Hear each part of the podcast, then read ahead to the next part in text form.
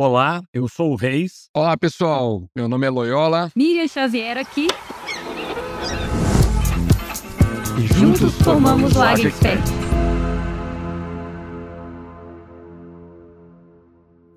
Olá pessoal, muito bom estar com vocês novamente aqui, né? Essa turma que já vem nos acompanhando há alguns meses. E hoje o nosso episódio é um episódio especial. Hoje nós estamos com um convidado aqui Estamos trazendo José Gonçalves do Amaral, mais conhecido como Gonçalves, né? E nós vamos fazer um bate-papo sobre um assunto muito legal. Gonçalves, inicialmente seja muito bem-vindo ao Age Expert Podcast, tá?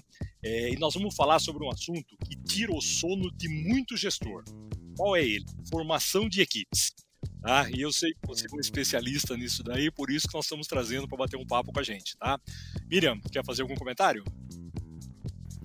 E aí, pessoal, tudo bem? Mas é, desejar aí excelente dia, jornada aí, não sei quem está ouvindo a gente aí, se está na, na, estrada no começo do dia ou no final, se está no escritório, sejam muito bem-vindos.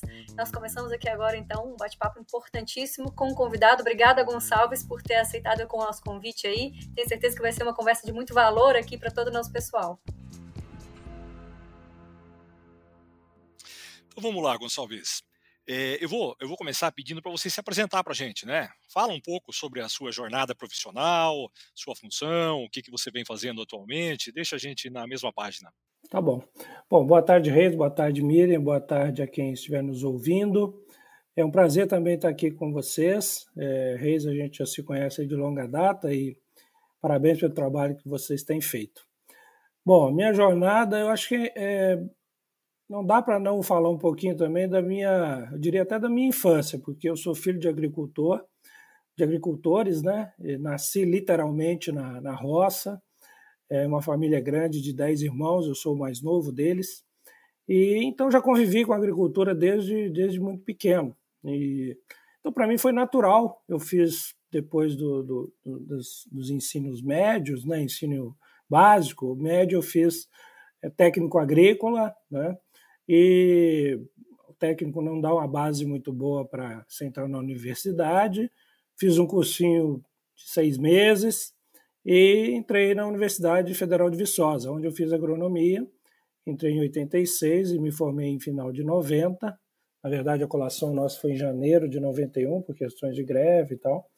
E durante a faculdade também fiz diversos estágios em é, de férias, né, procurando me preparar. Mas, de fato, não tinha a menor ideia do que eu iria fazer né, depois de, de formado. Então, quando eu colei grau, eh, tive a oportunidade de fazer um trabalho de pesquisa na área de controle biológico, no laboratório da área de entomologia da, da Universidade de Viçosa. E lá eu fiquei por um tempo, acho que foram uns quatro meses, né, até que surgiu a oportunidade de um primeiro emprego e foi numa empresa pequena de Piracicaba e trabalhava com herbicida para cana-de-açúcar. Né? E era só um herbicida, não tinha mais nada. Mas foi uma experiência muito interessante, porque tinham dois líderes muito experientes, um da área financeira e um outro agrônomo, e que já me deram ali muitas dicas né, de como eu deveria me portar é, no acompanhamento é, agronômico do, do produto que eles comercializavam. E nessa ocasião, nesse período, foi curto, mas foi muito interessante também que eu conheci muitas pessoas e uma delas é, que ficamos amigos e ele em seguida foi trabalhar na, na. Ele trabalhava numa outra empresa e foi trabalhar na Ihara. E nos conhecendo, eu em algum momento teve a oportunidade e ele me, me indicou, vamos dizer assim, né? E aí fui, fiz uma entrevista na Ihara, início de 92 e iniciei e iniciei em Barreiras, na Bahia, como agrônomo também, vendedor territorial, né? Era assim que era o nome que a gente recebia. E ali fui, acho que tive um, grande sucesso. Fiquei três anos nessa na área e a minha atividade basicamente era assistência a campo, né? E, e prestar uma assistência técnica ao produtor, e não só o produto que a gente comercializava, mas foi de muito aprendizado de uma região de altíssima tecnologia, então me trouxe muito aprendizado. E no final dos três anos fui convidado para a área de marketing. É, ocasião, acho que você estava na área de marketing, né, Reis? Né? E, e aí eu fui para a área de marketing e coordenar as culturas de algodão, feijão e amendoim. Mas sem nenhum conhecimento de marketing. O máximo que eu tinha lido era um livro chamava-se marketing de guerra, né? E, mas me ajudou, ele já me ajudou um pouco ali. Então, fiquei dois anos na área de marketing, voltei para a área de vendas, e aí é, tive posições de gerente distrital, no caso, gerente comercial. Quando eu comecei a liderar uma equipe pequena, de quatro pessoas, depois foi expandindo, eu assumi depois uma diretoria comercial regional, que era praticamente um terço do Brasil, região norte do Brasil, era dividido em três regiões. E depois, em 2004, eu assumi a, a diretoria comercial do Brasil todo, né? E também, já na ocasião, me tornei um, um membro estatutário da companhia e permaneci até 2009 como diretor comercial e também aí assumi a diretoria de marketing, né? Então, fiquei com marketing comercial por um ano, deixei a área comercial, assumi a área técnica, a área de pesquisa e desenvolvimento, por um ano também de transição, que tinha outro colega que vinha assumir, mas fez uma, fizemos uma transição, e, e fiquei na diretoria de marketing até 2014. Aí fui assumi outra posição, que era de superintendente, aí já tinha uma visão da organização como um todo, né? não só de marketing, de venda, mas também de área de finanças, indústria e, e tudo. Né? E final, culminou, vamos dizer, na minha trajetória, assumindo a presidência nesse período que foi de pandemia. Então foram é, um pouco mais aí de dois anos bem intensos, né? É, que eu diria que valeram por dez, talvez. Então, então tanto que nos exigiu, né?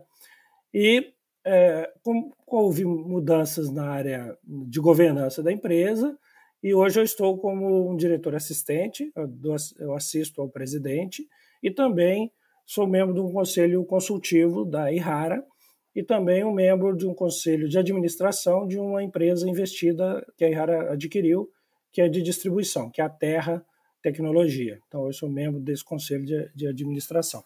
Então, essa é a, é a breve história de 32 anos desde que eu me formei e 31 anos de, de Rara, completados dia 1 de abril desse ano, em poucos minutos, Reis. Tem muita coisa mais para detalhar nessa história toda. Maravilha, Gonçalves. Obrigado. Olha, pessoal, vocês que estão nos ouvindo aí, já deu para sentir, né, que, que o Gonçalves tem um conhecimento muito grande de várias áreas. E aí já vamos entrar direto no assunto, Gonçalves, tá? Na, sua visão hoje, quais são os maiores gargalos que os gestores encontram quando desejam montar, uma, montar suas equipes? É, você perguntou bem, são, são diversos, né? Não é uma coisa só. Mas eu vou citar aqui algumas coisas da minha vivência, da minha experiência, né? Bom, eu, quando comecei a liderar, primeiro não tinha uma experiência, então não, não tinha uma habilidade de como lidar com as diferenças, né? Então acho que é, um, é importante a gente aprender a lidar com isso. Né? As pessoas não são iguais, né? mas a gente quer que as pessoas façam como a gente, no começo. Quando a gente é um líder novo, a gente quer que as pessoas façam como a gente faz, porque a gente acredita que aquele é o caminho certo. Né? Mas depois a gente vai evoluindo e vai superando. Acho que com isso a gente rompe um primeiro gargalo, que é compreender que cada um tem o seu, o seu estilo. Né? E hoje, é, eu vejo que também há uma demanda, principalmente no agro, né, uma demanda muito forte por pessoas. Né?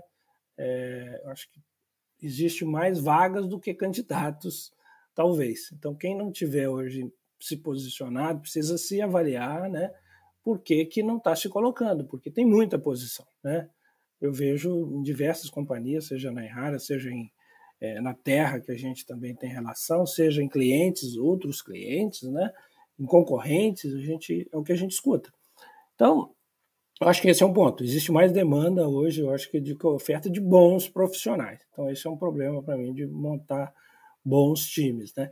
Também eu vejo que ainda falta é, um pouco de processo e metodologia em muitas empresas, né? Para você fazer um processo de recrutamento, de seleção, de integração das pessoas, de, é, de acolhimento né, desses novos profissionais, para que eles de fato se apaixonem pela empresa, né? Ou se sintam em casa, né? E aí você vai ter essas pessoas de fato engajadas, né? Então é, eu vejo que faltam, falta bastante coisa nesse caminho de processo, de metodologia e entre eles eu diria assim que é você definir claramente qual é a cultura da organização, né? E ter um, um, um processo de recrutamento e de seleção que possa identificar quais os candidatos melhor se identificam com essa cultura, né? porque é essa identidade que eu acho que vai dar a longevidade de você ter esses profissionais é, engajados e aí você ter de fato um time. Né? Mas eu vejo que o principal papel de fato é do líder, né? é do gestor, que ele precisa buscar esses profissionais e não realmente querer todos iguais. Precisa ter diversidade para ter complementariedade né, nesse time. Então, é um misto aí de como você lida com diferenças, né? Pessoas que têm estilos diferentes do seu, diferentes entre elas, mas ao mesmo tempo que você consiga extrair o máximo delas, né? o que é de maior fortaleza de cada um e fazer com que o time como um os colegas também percebam isso, né?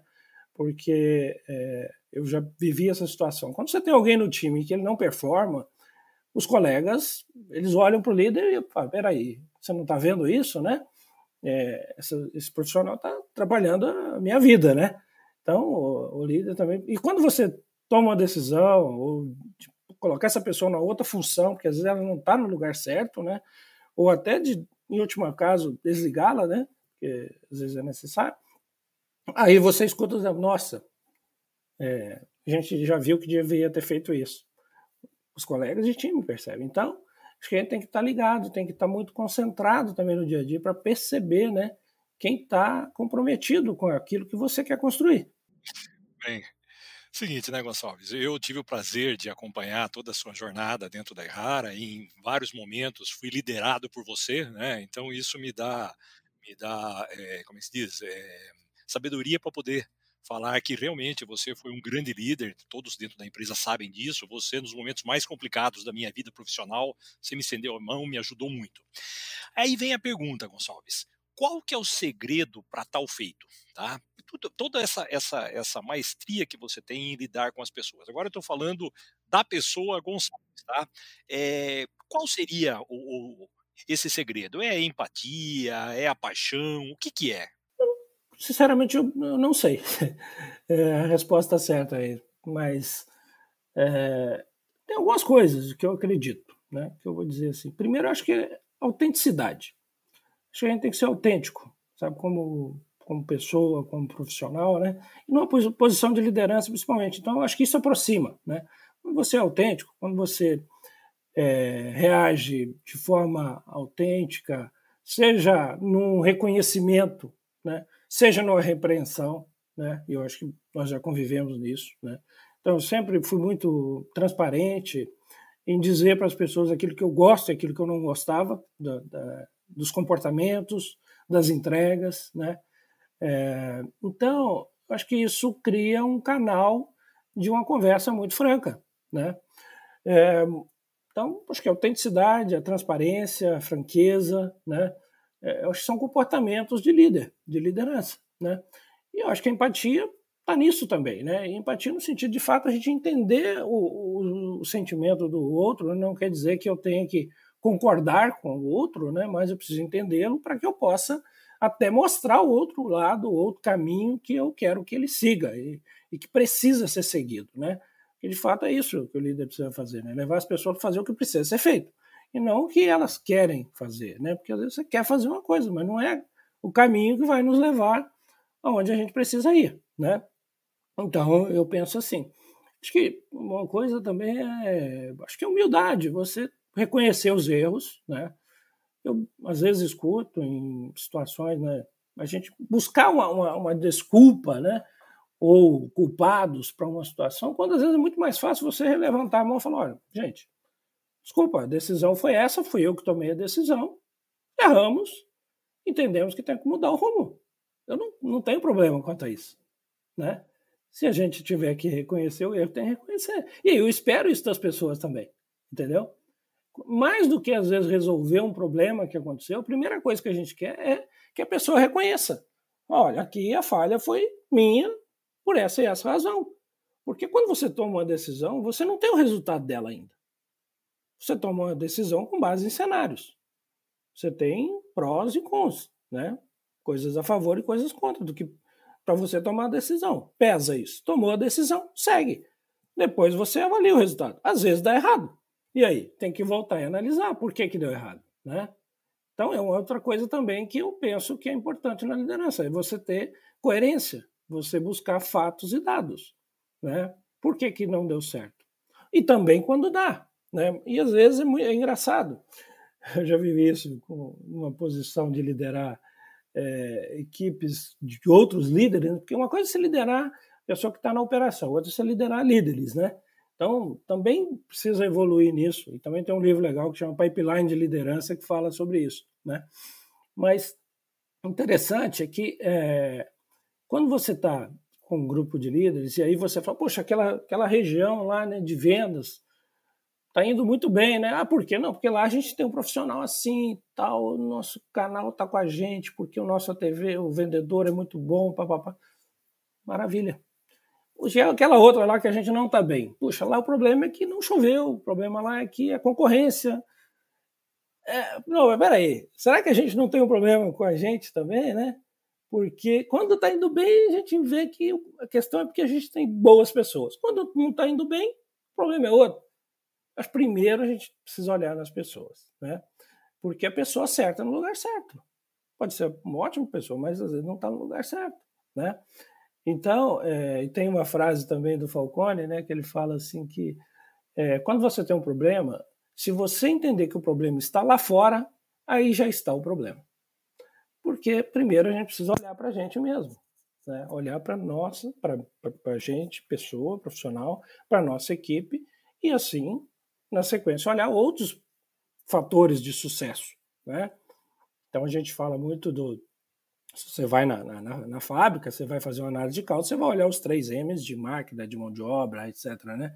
na análise de causa. Você vai em área de marketing, vendas, os, esses M's precisa olhar em outro enfoque, né? Precisa olhar produto, posicionamento do produto, você precisa olhar se a sua distribuição está adequada, né? Você precisa olhar se é, a precificação está adequada, se a sua comunicação, seja, os pesos de marketing. Né? Mas antes disso tudo, eu penso que a gente precisa olhar as pessoas. Sabe? Então, acho que você construir liderança é, passa por isso tudo. Né? E, e, outra é que não é da noite para o dia.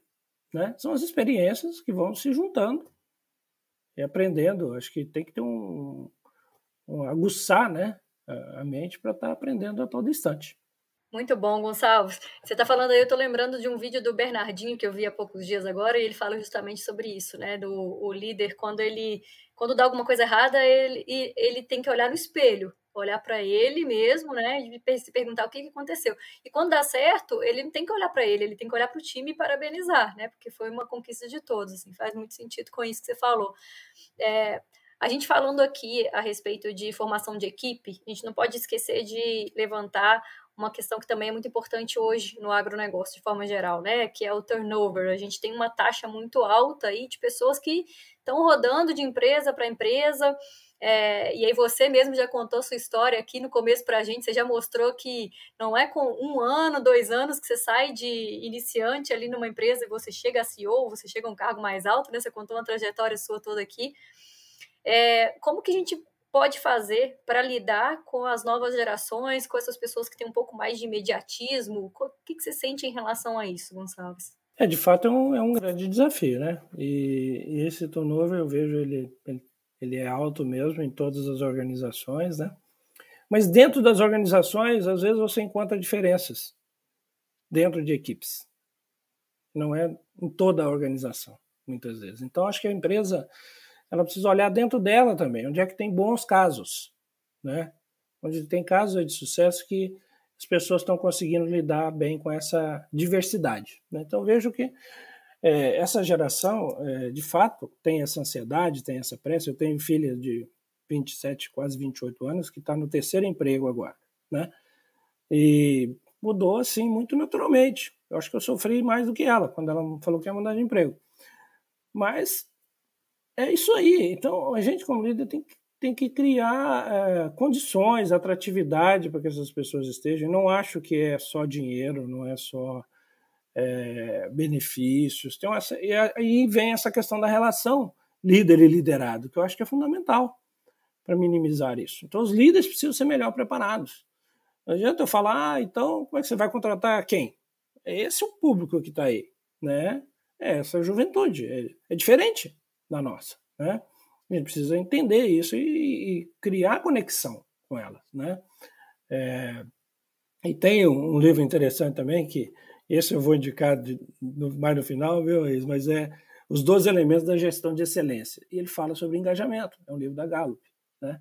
E, e ele começa numa base da pirâmide. É, é, são 12 elementos para você engajar. E esse engajamento vai fazer com que essas pessoas estejam ou elas vão embora. Né? E começa lá na base. Elas sabem o que é esperado delas, as pessoas sabem. Né? Elas têm as ferramentas para que elas possam fazer o seu melhor. Né? Começa aí na base. Depois tem mais outros elementos, que aí é, é mais história para contar. Mas então, eu vejo que a gente precisa compreender. Eu vejo, é, vendo a minha filha como um exemplo nisso também, né? que ver sentido no trabalho, propósito, né? É, não, não, é simplesmente a questão de, de, ter uma remuneração, ter benefícios. Isso é claro, é, é parte da competitividade. Você tem que estar no jogo, mas é, tem que ter um sentido. O que eu estou fazendo? Para quê? Para quem? Né? Qual é o significado disso? Então, eu vejo dentro da, da própria organização que eu estou pessoas que com, dessa geração, jovens, e que estão crescendo estão se desenvolvendo e vão ser líderes no futuro. Né? Elas acho que conseguiram se adaptar, elas, elas a vamos dizer, a, aquilo que eu falo da, da cultura da própria pessoa, a identidade delas, ela se identificou com a organização e ela vai, vai crescer. Eu acho que também tem um pouco disso. Qual é a identidade? Os jovens às vezes não, estão procurando, não sabem ainda com o que, que se identificam. Né? Então, por isso ficam às vezes procurando, vai num lugar, vai no outro, né? Acha que no outro vai ser mais fácil. Não vai. Todo lugar tem suas dificuldades, não tenha dúvida, né? Então, é, eu, meus 31 anos na mesma empresa, mas eu mudei de papel, mudei de função, mudei de, de cidade. Eu morei em 17 casas diferentes nesse período todo, né? É, isso para mim me exigiu uma capacidade de adaptação. Uma coisa é você morar na mesma cidade a vida toda. Tem seus amigos desde a infância, claro, vai mudando e tal. Mas se você vai para uma faculdade, você mora numa república, isso já muda, né? É uma experiência, é uma convivência, adaptação. Então, quando você muda de, de função também, muda de, isso te amadurece. E alguns eu até falo, viu, não precisa você mudar de empresa para ter uma experiência nova. Você vai, seu chefe vai mudar. Aguarde que você vai ter uma experiência nova. Eu tive vários casos assim. Né? Eu mesmo tive pessoas que me lideraram, depois eu liderei essas pessoas, a gente teve em papéis invertidos, né? E pessoas que estão, o, Reis conhece, que está mais tempo até do que eu dentro da organização. Então, é, eu, eu, digo assim, não, não tem uma coisa simples, não é única, né? Mas eu vejo que, e é isso que a gente procura olhar, a questão da liderança é um fator fundamental para poder compreender as reais necessidades das pessoas, do time, né, do, do seu time, para que você possa de fato tê-los engajados. Se a liderança consegue fazer isso, acredito que a gente pode reduzir bastante o turnover, porque é, hoje tem pesquisa de mercado, condições de, de, de remuneração e benefícios, isso aí é muito, muito uniforme entre as empresas. Né? É, o que muda mesmo é, eu vejo que às vezes é o ambiente. A pessoa é, não está feliz ou ela acha que vai ser feliz só quando ela estiver plenamente satisfeita. Isso não existe.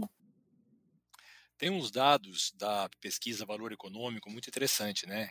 Onde ele fala que 70% das pessoas que pedem demissão, o problema não é salário, o problema é relacionamento. Né? Então, muitas vezes as companhias estão, preocupadas com salários, com benefícios e tal, e esquece desse outro lado, que, que tem um peso muito forte. Eu concordo plenamente. É isso, as minhas, as minhas experiências de, de, de, de Eu tive no começo pessoas que sa, saíram, né?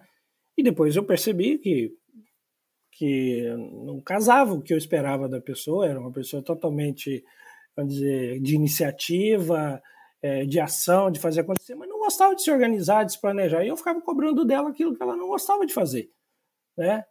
E de fato, Hoje eu vejo, eu deveria ter cobrado menos, porque aquilo ali não era tão, não, tão significante para que ela entregasse os resultados, né? E, já tive outras situações que a pessoa falou, olha, realmente não, não é isso que eu gosto de fazer. Até a gente tem uma relação legal, mas essa, essa atividade aqui não, não me agrada. Eu prefiro fazer uma outra coisa. Então, mas quando você consegue ter um ambiente de diálogo com seu time, você consegue minimizar isso, porque essas situações você consegue perceber mais cedo.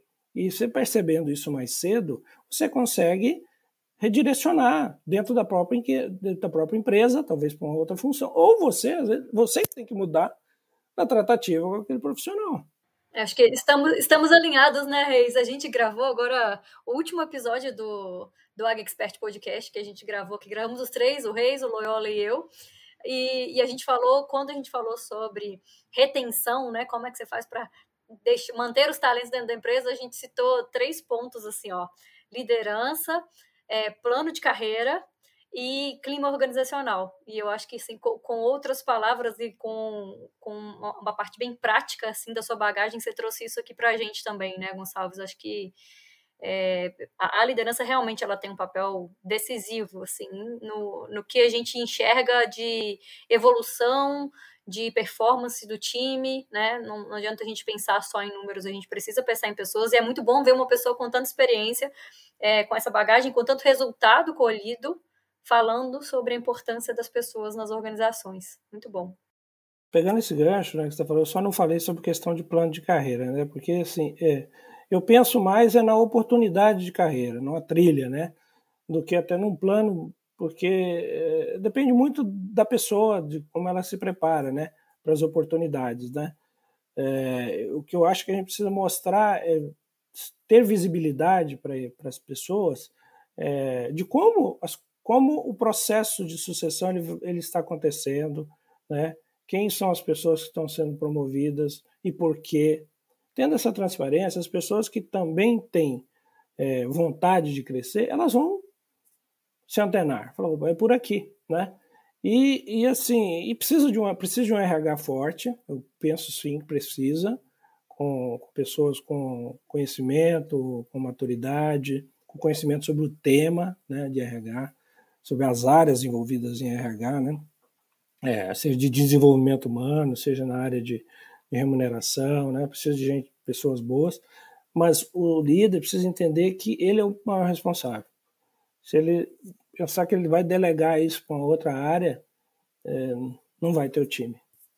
Não vai ter o time com ele. Pode até ter um time, mas não vai, não vai ter um time com ele.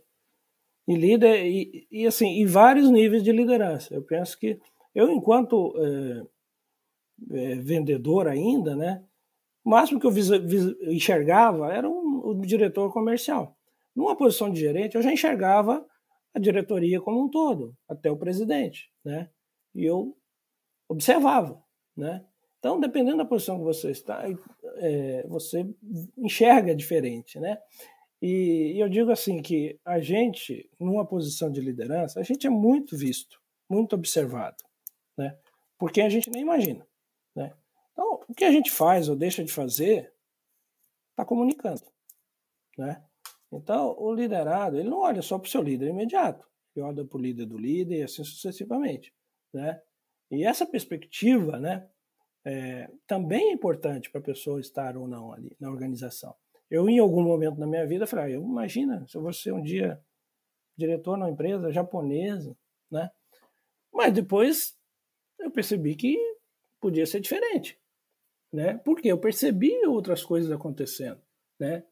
Outras pessoas chegando a posições de, de liderança em um nível maior, que não eram obrigatoriamente japoneses, né? Então vi é um exemplo, né, de que eu percebi que poderia é, ascender em outras posições e também vendo comportamentos, né? Isso também me provocou ter um comportamento mais de enfrentamento. Eu nunca fui, vamos dizer assim, aceitar tudo, né? Aquilo que eu entendia que não era o caminho, fazia as minhas brigas internas, onde era o local adequado para isso, né? Mas isso me fortaleceu, né? É, isso fortalece a liderança também, né?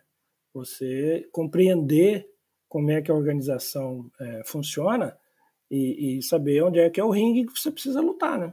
Com certeza, muito importante, né? Escolha, escolha suas batalhas, né? Exato, exato. É, e tem coisas que você se é, que não está no seu, no seu nível de decisão também, você precisa ter, compreender. Né? É, eu tive uma situação recente, né? até falei, olha, eu acho que essa pessoa precisa fazer um curso sobre governança corporativa, né? E tem uma organização que eu acho que é muito boa nisso, que é o IBGC, né? E eu falo, porque ele não está compreendendo o processo decisório. Que, que existe uma decisão estratégica já tomada e que o papel dessa líder é implementar essa estratégia, não é discuti-la. Né? Então ele precisa entender isso. Ele não mudou de empresa, mas a empresa mudou. Precisa entender que isso aconteceu. E cada vez mudando mais rápido, né? A gente tem visto. Você comentou que, que você passou pela presidência durante a pandemia quanto nós tivemos que nos reinventar durante essa, essa pandemia, né? Aquilo que nós fazíamos até 2019, muito, muito do que nós fazíamos até lá, nós fazíamos até lá, hoje já não tem mais, mais, mais sentido fazer, né? Quanta coisa que nós evoluímos nisso daqui, né? Sem dúvida. Acho que quanto tempo a gente perdia, viu? Vou ser bem sincero. É, hoje a gente usa muito bem essa ferramenta aqui, né? E, acho que isso não tem volta, né? Mas, mas ao mesmo tempo, né, a gente percebeu também durante esse processo que no final a gente quanto a gente tinha necessidade de se encontrar, né? Porque não era só não é simplesmente tratar um assunto, né? A interação é, tete a tete, né, com as pessoas é assim, insubstituível também, né? Acho que esse é o outro ponto da liderança. Eu falo assim, não existe liderança se não existe uma interação entre as pessoas se não existe participação. Tem liderança. Então, para mim, o líder tem que interagir com as pessoas, ele tem que participar do processo, tem que saber aquilo que é ele que tem que fazer ou não, mas ele tem que estar presente, tem que se fazer presente. Né? Ele, as, as principais decisões do dia a dia da equipe, ele precisa participar. Não quer dizer que ele tem que estar na mesa, às vezes, de um, de um processo de negociação, ele nem deve, mas é, precisa participar da construção, da estratégia, da tática, né? E, e daí saber o momento também de, opa, agora não é mais a minha presença, deixa o time ir. Mas o time sentiu, opa, tá com a gente. Beleza. Então, Gonçalves, para a gente terminar esse, esse bate-papo, né? A gente sempre pede para os nossos convidados, ou quando não tem convidados, nós três sempre damos algumas dicas de leitura, de filme, de alguma coisa que vá. Você já fez algumas citações aí, mas eu gostaria que você formalizasse isso daí, né? Fala para os ouvintes, para o pessoal que está nos acompanhando aí, quais são as dicas que as dicas de ouro, né? Maravilha. Eu, eu, eu, tenho muitos livros, você sabe que eu gosto de ler, né, Reis? Assim, então, assim, vou falar, vou falar primeiro de alguns autores, principalmente Falcone, eu recomendo que leiam tudo dele, tá? Acho que ensina metodologia, gestão, né? principalmente o verdadeiro poder dele é fantástico, né? Acho que mistura a questão da liderança e da gestão, que são dois pilares aí fundamentais, né? Mas eu vou citar aqui um livro que eu acho que é pouco comum, talvez as pessoas poucos tenham conhecimento. Esse aqui, ó. Decifrar Pessoas. Acho que esse livro é interessante para a liderança. Esse livro eu já li faz uns 20 anos, tá? E acho que me ajudou bastante. Quem que é o autor dele, Gonçalves? é, John Ilan Dimitrius e o Andy Patrick Mazzarella. E assim, ele tem o um subtítulo, né? É como entender e prever o comportamento humano. Então acho que é bem interessante, tá? E, e acho que vai ser legal aí para as pessoas. É uma, é uma a, Joe Ilan é uma consultora, né? E, e ela vai citar casos aí de, de julgamentos, de júri, que acho que mostra um pouco como entender esse comportamento. Acho que para liderança é interessante. Tem outro também que é um livro pouco comum, mas que eu recomendo, que esse aqui é o, o que nos faz humanos, gene, natureza e experiência, do Mart Ridley. E também é um livro que, que faz a gente compreender o, o, ser humano, né? Então, eu acho que é importante para a liderança essa compreensão, né? Auto o autoconhecimento, né? E compreender o, o ser humano. E, e por último aqui, mas tem vários, vários outros, ainda vou falar mais um, nem está aqui na mão, mas é do, do é, uma breve história da humanidade, né? Sapiens, né? E eu estou no terceiro livro da trilogia também, que eu acho que é muito interessante. Acho que a gente entender essa história da humanidade também é interessante para a gente entender quem somos, né? Como humanos, né? E, e agora, no último, ele já fala da, da, do século XXI, né? então já fala sobre questões das profissões que deixarão de existir e como a gente precisa se preparar para isso também. E um outro que eu falei durante a nossa conversa também esse aqui. Esse livro é difícil até de encontrar, é, talvez só em sebos, viu, para encontrar, que são os 12 elementos da gestão de excelência. Né? Isso aqui é, eles, foi feito pela Gallup e eles criaram uma ferramenta para avaliação é, de nível de engajamento é, nas organizações, utilizando essas 12 questões. Não são 12 questões, na verdade, são dois elementos, como ela diz, né? e que são 12 afirmações. Então, é, nesse, com essas 12 afirmações, pode-se medir o grau de engajamento da, da equipe. Né? E como eu citei, a primeiro, primeira, primeira questão, ou primeira afirmação é saber o que se espera. Né? Ninguém vai conseguir estar tá engajado, entregar bons resultados se não sabe o que, que você espera dela. Né? E o segundo, esse eu tenho os materiais e equipamentos para eu fazer aquilo que se espera de mim, né? E terceiro, eu tenho a oportunidade de fazer o meu melhor, né? E depois tem vários outros, inclusive tem um dos itens que é se eu tenho um melhor amigo no trabalho. Entre esses 12. Então, é uma pirâmide, né? Mas que eu vejo que só do livro dá para conversar muito tempo, porque ele é muito interessante. Acho que ele tem não só é, orientação, ele tem método tem metodologia, né? Para se medir engajamento e, e como, o que você faz com isso, né? Viu, eu estou vendo que nós vamos ter que marcar um outro podcast com você só para falar sobre livros. Com certeza. Não, eu já puxei aqui já. Eu já você está falando no livro, eu já estou aqui na Amazon olhando aqui os 12 elementos da gestão de excelência só tem em sebo, o que nos faz humanos só tem em sebo, eu botei aqui reservado para ser avisada. Mas, mas você vai encontrar outros mais novos, até um que eu estava tentando pegar ali antes, porque está é, na prateleira lá mais em cima, mas é é, Levando as Pessoas com Você.